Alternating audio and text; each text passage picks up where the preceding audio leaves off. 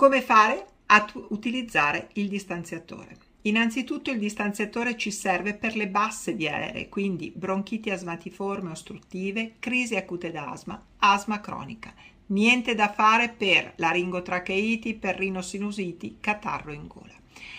Il nostro distanziatore verrà utilizzato con la mascherina fino ai 4 anni, senza mascherina dai 4 anni in poi.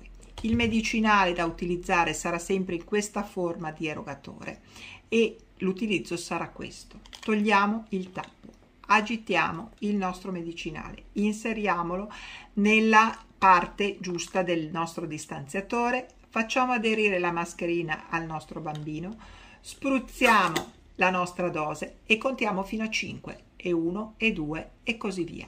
Ripetiamo l'operazione se dovremo dare più di un puff. Stai ascoltando Pedialore di Pediatalk. Cercaci sui social o vai su pediatalk.it.